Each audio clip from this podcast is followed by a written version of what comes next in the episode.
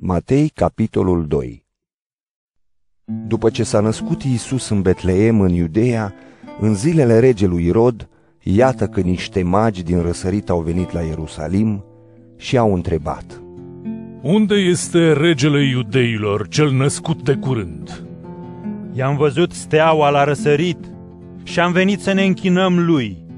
Când a auzit regele Irod aceste lucruri, s-a tulburat foarte tare și tot Ierusalimul împreună cu el.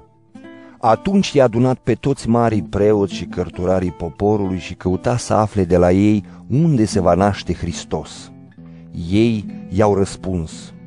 În Iudeea, în Betleem, căci așa a scris profetul. Și tu, Betleeme, pământul lui Iuda, nu ești cu nimic mai prejos între cetățile lui Iuda, căci din tine va ieși conducătorul care va păstori poporul meu, Israel. Atunci Irod i-a chemat în ascuns pe magi și a aflat de la ei timpul când s-a arătat steaua. Apoi i-a trimis la Betleem zicându-le, Mergeți și cercetați cu atenție despre prunc și dacă îl veți găsi, dați-mi de știre ca să vin și eu să mă închin lui. Iar ei, după ce l-au ascultat pe rege, au plecat și iată steaua pe care o văzuseră la răsărit, mergea înaintea lor până a ajuns și s-a oprit deasupra locului unde era pruncul. Când au văzut steaua, s-au bucurat nespus de mult. Au intrat în casă, l-au văzut pe prunc împreună cu Maria, mama lui, și plecându-se până la pământ, i s-au închinat. Și-au deschis sipetele și i-au dat în dar aur, tămâie și smirnă, și fiindcă li s-a arătat într-un vis să nu se mai întoarcă la Irod, s-au întors în țara lor pe un alt drum. După plecarea lor, un înger al Domnului i s-a arătat lui Iosif în vis și i-a zis, Scoală-te, ia pruncul și pe mama lui, fugi în Egipt și stai acolo până îți voi spune eu, fiindcă Irod va căuta pruncul ca să-l ucidă.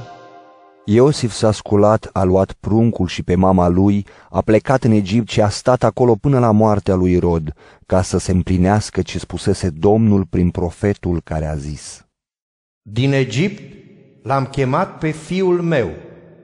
Irod însă, când a văzut că a fost înșelat de magi, s-a mâniat foarte tare și a trimis să-i omoare pe toți pruncii care aveau mai puțin de doi ani și care erau în Betleem și în prejurimi, după timpul pe care l-aflase de la magi. Atunci s-a împlinit cuvântul spus prin profetul Ieremia, care zice Un strigăt s-a auzit în Rama, bocet și tânguire multă. Rahela își jelește copiii și nu vrea să fie mângâiată, pentru că nu mai sunt. După moartea lui Irod, iată că un înger al Domnului s-a arătat lui Iosif în vis, în Egipt, și i-a zis, Scoală-te, ia pruncul și pe mama lui și mergi în țara lui Israel, căci au murit cei ce căutau să ia viața pruncului. Iosif s-a sculat, a luat pruncul și pe mama lui și a venit în țara lui Israel. Auzind însă că în Iudeea domnește Arhelau, în locul tatălui său, Irod, s-a temut să meargă acolo și fiind sfătuit în vis, a plecat în împrejurimile Galilei. Ajungând acolo, a locuit în cetatea numită Nazaret și așa s-a împlinit cuvântul spus prin profeți că va fi numit Nazarinean.